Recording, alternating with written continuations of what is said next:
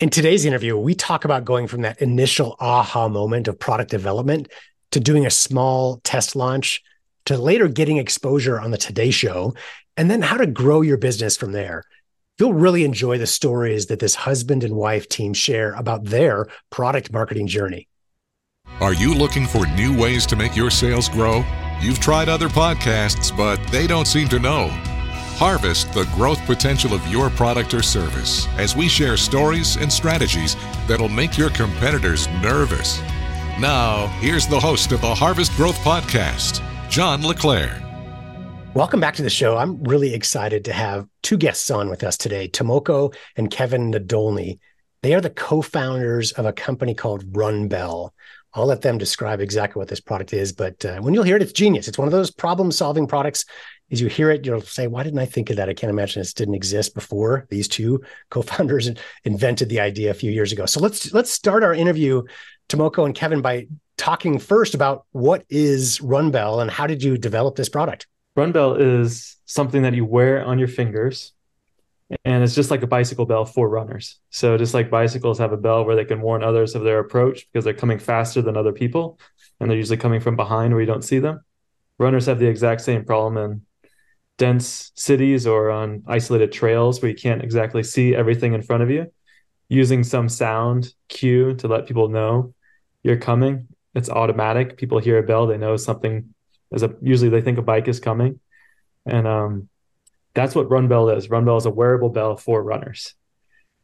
The way we came up with it was really um, when we were both living in Tokyo and we're husband wife and we just had our first son and that's a huge lifestyle change right? Um, all of a sudden you have all the free time in the world to do everything you want to do just on your own schedule.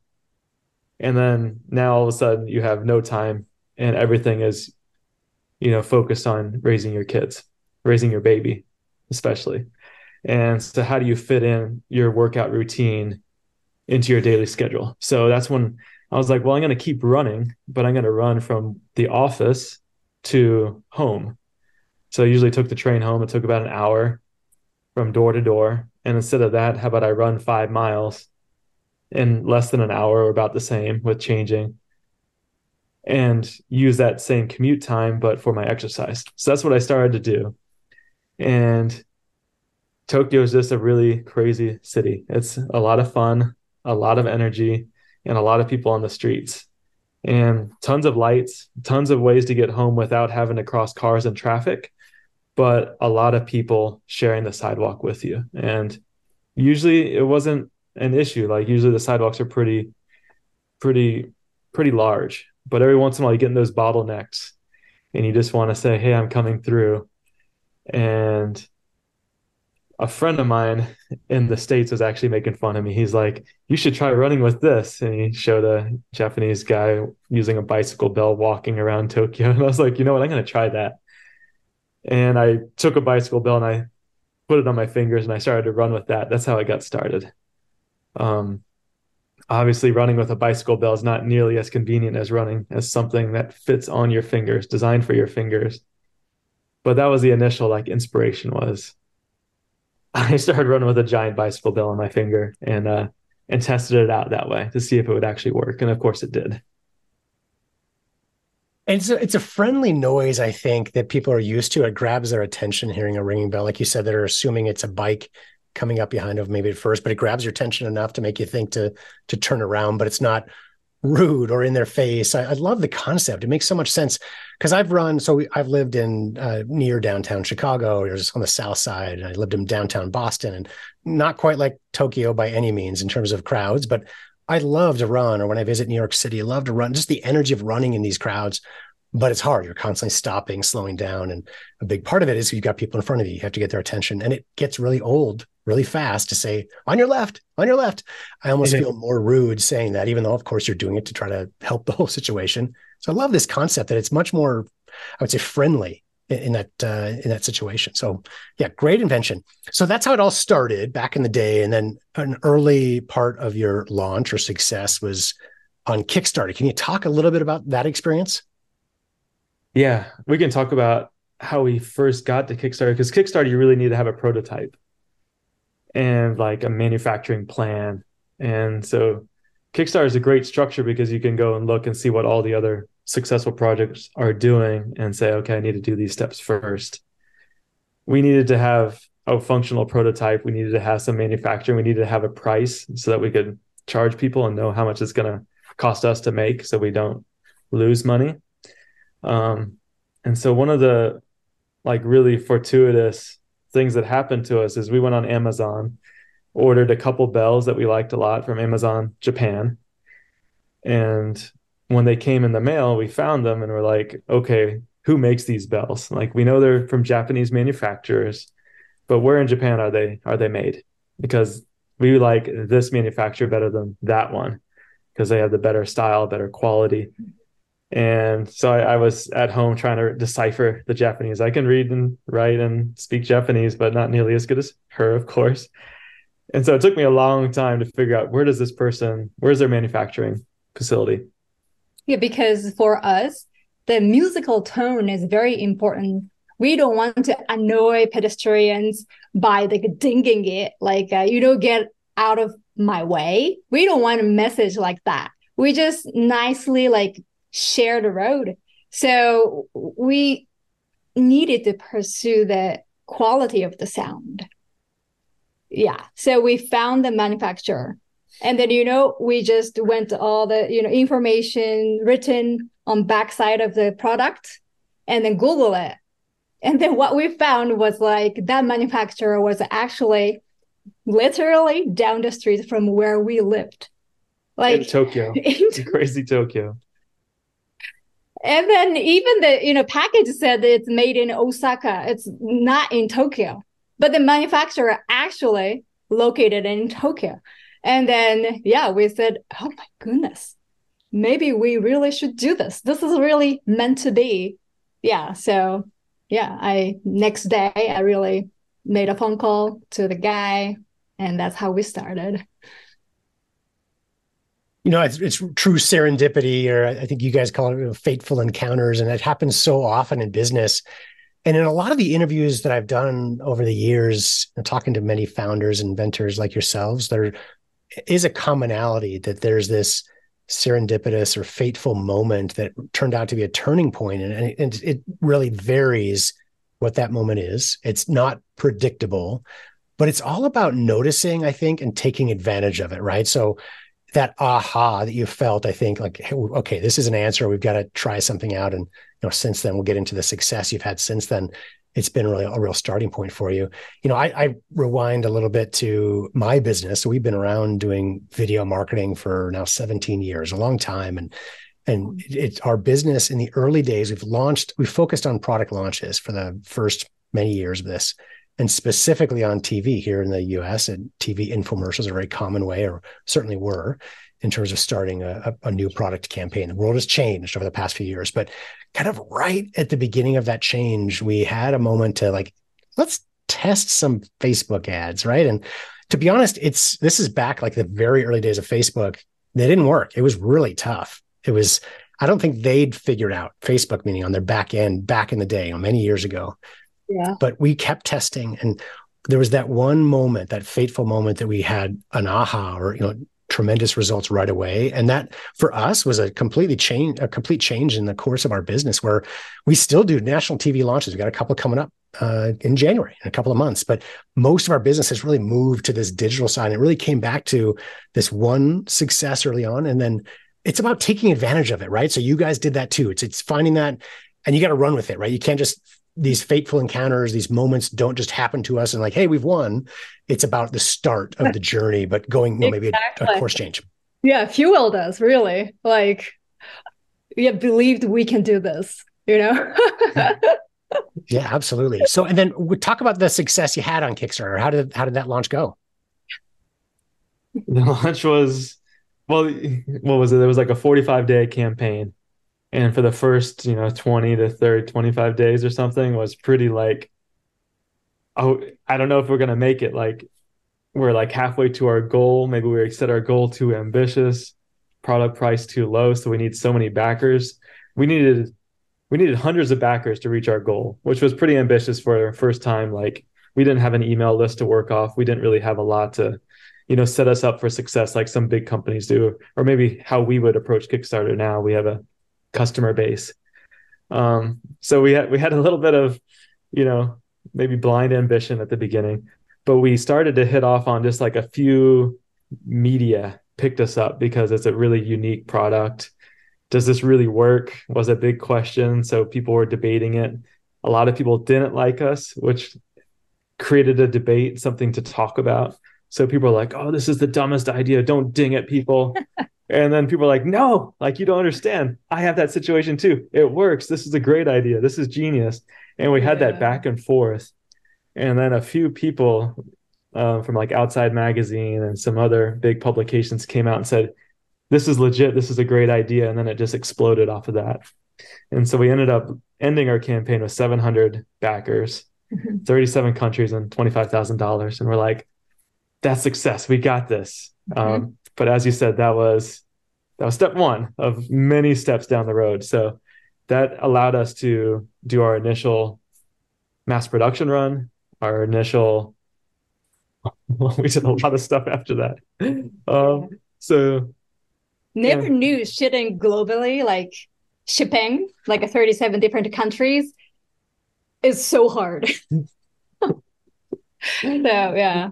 Yeah, we had a lot of plans and we pulled it off to all those different countries. But yeah, adding in like Saudi Arabia was a tough one that just never arrived. Um, there was a few that were yeah. Um, that was by the time we ended up shipping, we had a thousand backers at that point, and so we spent we we spent hours and hours packing mm-hmm. it ourselves. Um, yeah. Uh, we talk a lot about testing, and I think crowdfunding, like Kickstarter, is one way to do that. There's so many other ways, right? Whether it's like selling at a, a trade show or a flea market or whatever, but that important timing of of early stage launch of testing, getting feedback before you invest too much of your own money into this, right? Get it, get it, start small and prove the concept and then grow from there. And that's, you know, one thing, of course, that happened. Of course, it helps with funding, right? To, to build out that first manufacturing uh, run as well. What came next though? So after this success was proven or tested on, on Kickstarter, what was next for your business? That was an excellent question for us at the moment. So our campaign ended and we just got all this yeah. great publicity and we were having tons of backers every day like coming in and then when it ends it's just over and we didn't have a website set up we didn't know e-commerce we didn't know how to do collect payments and that was kind of before shopify or maybe when shopify was just getting off the ground. A lot of people hadn't figured out how to like make that as a service to small businesses to collect payments online. Um, so there was a lot of learning done really quickly. Like immediately after we're like we need to figure this out immediately. So we we did find some way of collecting payments online like safely without you know all the credit card theft that happened in the early days of the internet. Um, so setting up our website page was a was a huge endeavor. And we went through many iterations before we landed on shopify. I think it's the the best at least at least for me. Um, and then we were also like how do we keep getting the word out? And luckily we had a lot of earned media where people saw the product, they saw the the previous like every every media article that was written kind of like built up to the next one. So then that introduced more media to our products. And then like, well, we want to write about that too. So one thing kept leading to another where we ended up being on the Today Show a few months later. And so we had the website, we we had a way of keep making sales and then all of a sudden we're on the Today Show with like on national TV in the U.S. You know, completely unpaid for. It's just all earned media where we're just going along for the ride, and um, that was a really exciting time. Yeah, it can be a real breakthrough in a business to to get that, especially massive national national coverage. You know, over the years, we've had a lot of clients uh, be on the Today Show and, and Good Morning America and similar things, and it can be a, a direction change or course change for your business to really drive uh, increase in sales, right? That that massive exposure kind of starts it off. How did that impact your business from that point forward? So that was let's call that maybe the first massive hit. Like you've had a bunch of them along the way, but from going from the Today Show, what how did that help you in your business going forward? you want to talk about it or it wasn't necessarily the breakthrough that we were hoping for um, it wasn't necessarily we were on the today show we got all this free press and then people just came onto our website like crazy it was a a short period of time where it lasted and it slowly starts to taper off um, so how do you keep that momentum going year after year? And now we've been in business for almost 10 years. Next year is going to be our 10th year which is which is crazy.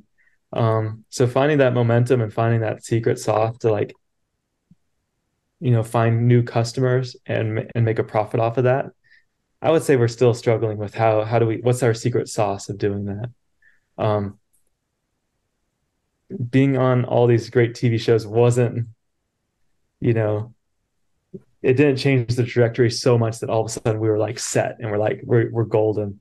Um, I, I would say it, it almost you know set us up for higher expectations where we tried to scale too fast and we realized it didn't happen. So we had to pull back. Um, so a lot of that was we were like yes we're on this. We're going to scale up. And then boom it starts to slow down too much and we haven't figured out how to keep it going. Um, another thing was exposure also led to copycats where we had people in china like copying us and sending off you know they photocopy our packaging and they send it just as us. It's not our product it doesn't look like it and it's not the same quality but they use our they use our brand and they leverage off of it.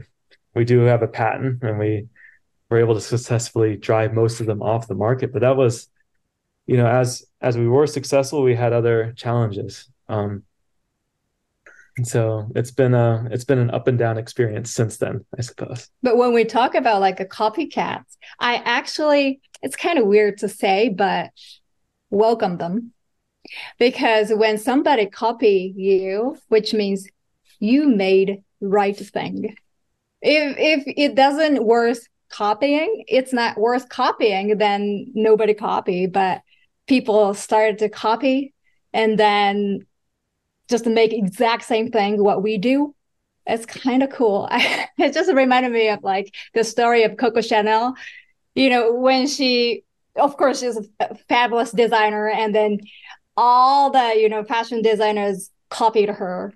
And then she said let them copy because the copycats make my stuff more genuine and then stand out. It's okay with me. I was like that's so cool. So i just try to keep our cool, say, okay, it's okay. Because we have that quality sound. Of course, we bought some of them, the copycats, but they can't make the same quality sound. This is really crafted in Japan, the Japanese craftsmanship. Well, because I'm Japanese, so I'm really proud of it. So, yep.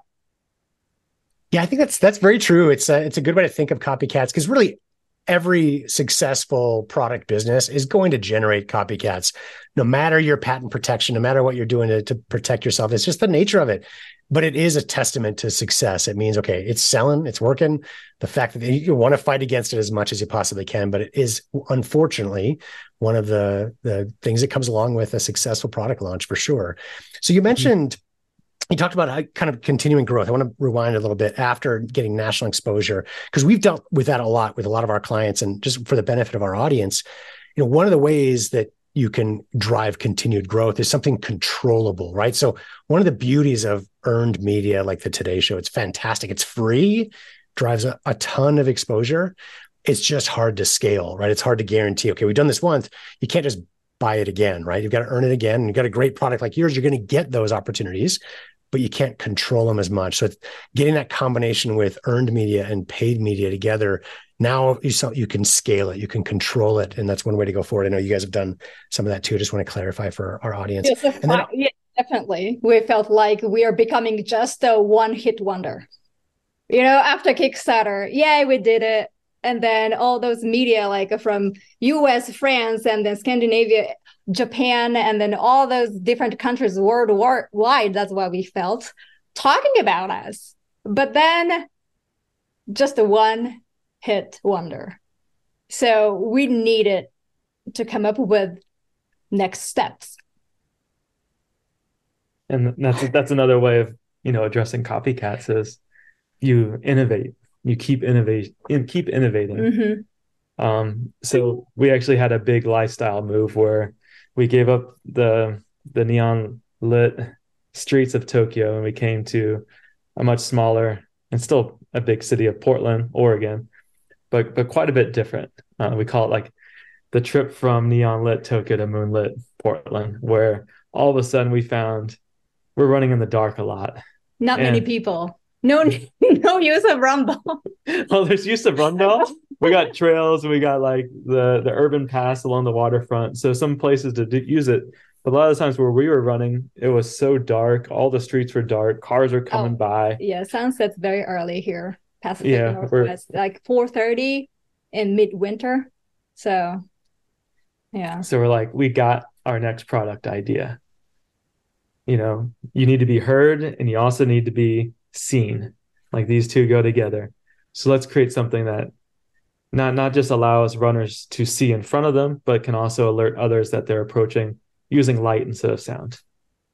And that's the the basic idea. And then we want to have we want to build on this ring concept. So we have a ring for run bell. It it wears on your ring. So let's take that same idea instead of a bell, let's put it a light, a wearable light on your hand. Um, like we we've run with flashlights before. That was kind of like the first thing we did. That was you know, the the the fallback is this, let me just grab my bike. I got my bike light. I'm just gonna grab it and run with that. Same with a bike bell. You know, I like to bike as well. Um, we could also put a headlamp on it and run with that. A lot of people choose to do that, but I really preferred something in my hand where I could use it to shine where I wanted to or alert people where I wanted to. Same with Tomoko. And so we wanted to have this idea. Let's take that same bike light the same concept as run bell let's put it on their hands. And that's and then how do you make it compact ergonomic easy to use? Um, that took a lot of product development and testing. We again went back to 3d printing and kind of 3d printed a mold got some electrical wiring put it together you know so so okay. And started running with that testing it with friends running hood to coast with it. You know hood to coast is an all night like 30 hour it takes us 30 hours um, running event, and that was, I, I think, launching a new product really reinvigorated the whole company. So we had those ups and downs. It's like, okay, now we we we can see the vision. We need to keep innovating, and we again launched on Kickstarter. We again launched on Makwa, or not again. We launched for the first time in Japan on Makuake, which is another Japanese crowdfunding, and now manufacturing and production of that is a whole side story. Covid hit all sorts of obstacles hit. Um, our manufacturing partner went bankrupt in the middle right after we sent them money to open the molds. We had to chase a lot of people down.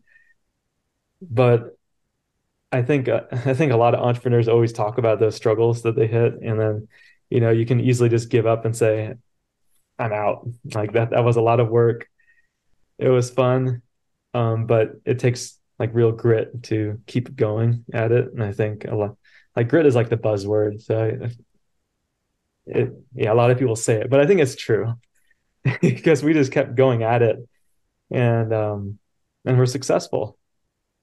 And and I, I've heard you guys compare that grit, that difficulty which every business has to pass through. Just parts part of it, right? It makes the journey at the end of it a lot more yeah. fun, a lot more meaningful, et cetera. But I've heard you guys compare it to running a marathon, which is obviously very fitting for a business that deals with runners directly. But how do you make that comparison? Like running a business is like running a marathon, especially for those in our audience that maybe haven't done that before. Exactly. That's how I feel. Mm. But John, you are also a marathon finisher. That's so amazing. I, I think I hold the record for the slowest marathon. but but you can't you can't go out of the out in a marathon and run as fast as you can yeah, and but, expect to finish. Like yeah. you you you run fast and you you're pacing yourself and you're pushing yourself to your limits. But you also have to recognize I still have a long ways to go. So pacing yourself, understanding it's going to be a long a long race. And then you also hit the wall at like mile 18. You're, I remember mile 18 where I hit the wall and I was just like I was out of gas, I was out of juice, and I didn't really know about fueling and salt in my first marathon. I was just like, I'm young, I'm just gonna run. Yeah, but the Um, people cheer you up, really. Yeah, running Like- in Japan is the best. Uh, Like a lot of people cheer up runners as, you know, it's the same way, like running business. You feel like, oh, maybe this is it. But then all those moments, like customers reach out to us with this such a sweet, lovely feedback on our products like hey i love love love your products because we did that we do that it's just fueling us it's really fuel in the same way like running marathon and running business that's I how love that comparison. And, you know, you talk about hitting the wall, and it, it happens to pretty much everybody, right? Even the elite runners, et cetera. And I think back to my my first marathon was the the Boston Marathon, which I ran at Bandit. I didn't qualify back in the this is like the 90s, a long, long time ago. You could run it just like, and half the people did it without a number back. It was very different back then. But um, we it, the the beauty of that race is there's people along the way. I love how you talked about that, right? And that when people are cheering for you, even in the hardest times, you can make it through. And I, to contrast that, uh, a marathon I didn't finish, I was sick, but also it was, I think, more difficult. It was in New Mexico, beautiful, like white sands, and then this long straightaway with nobody on the sides of the road, right? It was that much more difficult because you're completely alone. And I think a lot of times in business, we feel that way, right? It's about the nice thing as opposed to a marathon. In, in a real marathon, you can't just manufacture a crowd, right? But in a business, you can find those people that are going to be your cheering section.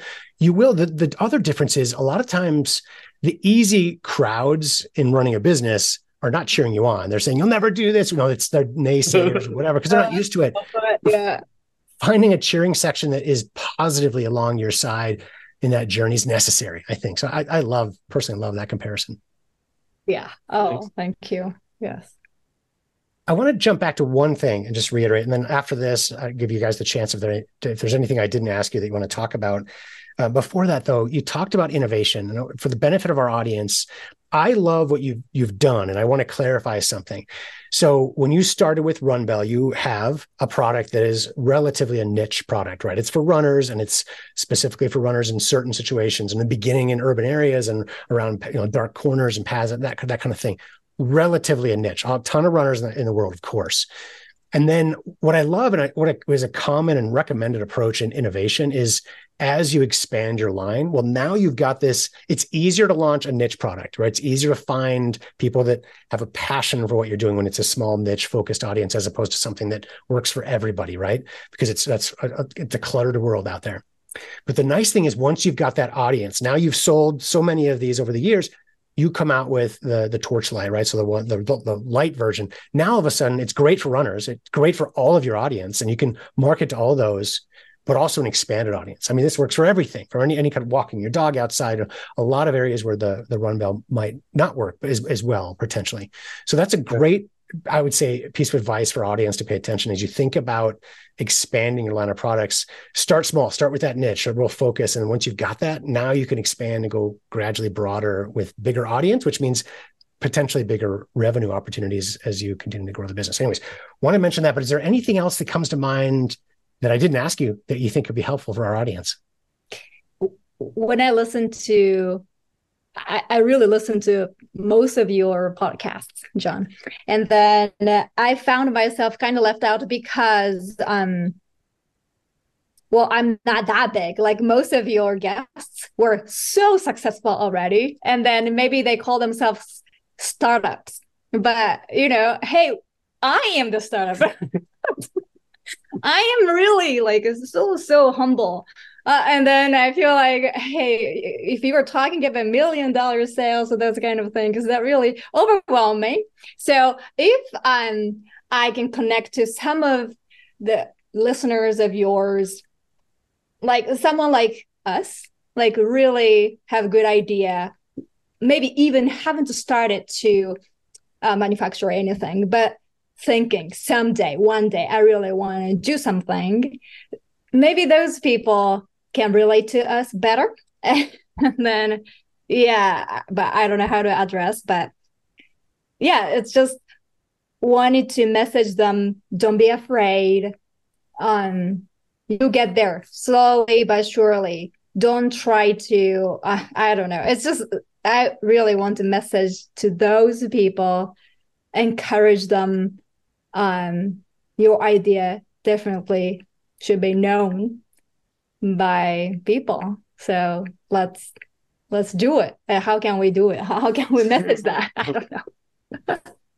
It's encouragement right? It's it's great to hear from uh, people like you who have, have had a great success to talk about that early part of the journey because it's we never look at that. Like that's why i love doing this show is we a lot of our interviews we talk about the, the early days uh, which are hard. And frankly struggles continue right? Running any business is, is hard. They're just different trials along the way but but in the very early days you wonder is this ever going to make it? Is it ever going to turn that corner? And we just need that encouragement i think. So it's great to hear from you to encourage our audience. And as I said, you know, everybody listening should find their cheering section. You know, hopefully today's interview helped, but if not, or either way, find people personally in your lives that, that can truly be your, your cheering section. So great advice. Thank you.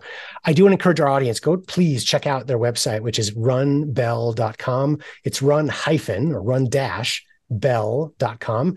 Anybody who's driving, it's in the show notes. Always go back to uh, and find it later on. Right now, there's a site wide 20% discount on the on the website that runs through the end of 2023. So if you're looking for a gift for a runner or the light for anybody who spends time in, in the outdoors, uh, both great gift ideas. So run-bell.com. Well, I really appreciate your time. Uh, both of you were, were fantastic today. So thank you so much for sharing your, your story with our audience. Thank you so much, John. Thank you for having us. Be sure to check out run-bell.com to learn more. And be sure to check out harvestgrowth.com to see other episodes we've recorded. If you'd like to take a shortcut and learn the process that we've used to launch hundreds of products since 2007, you can download our secret sauce, our product marketing campaign cheat sheet, right from harvestgrowthsecretsauce.com.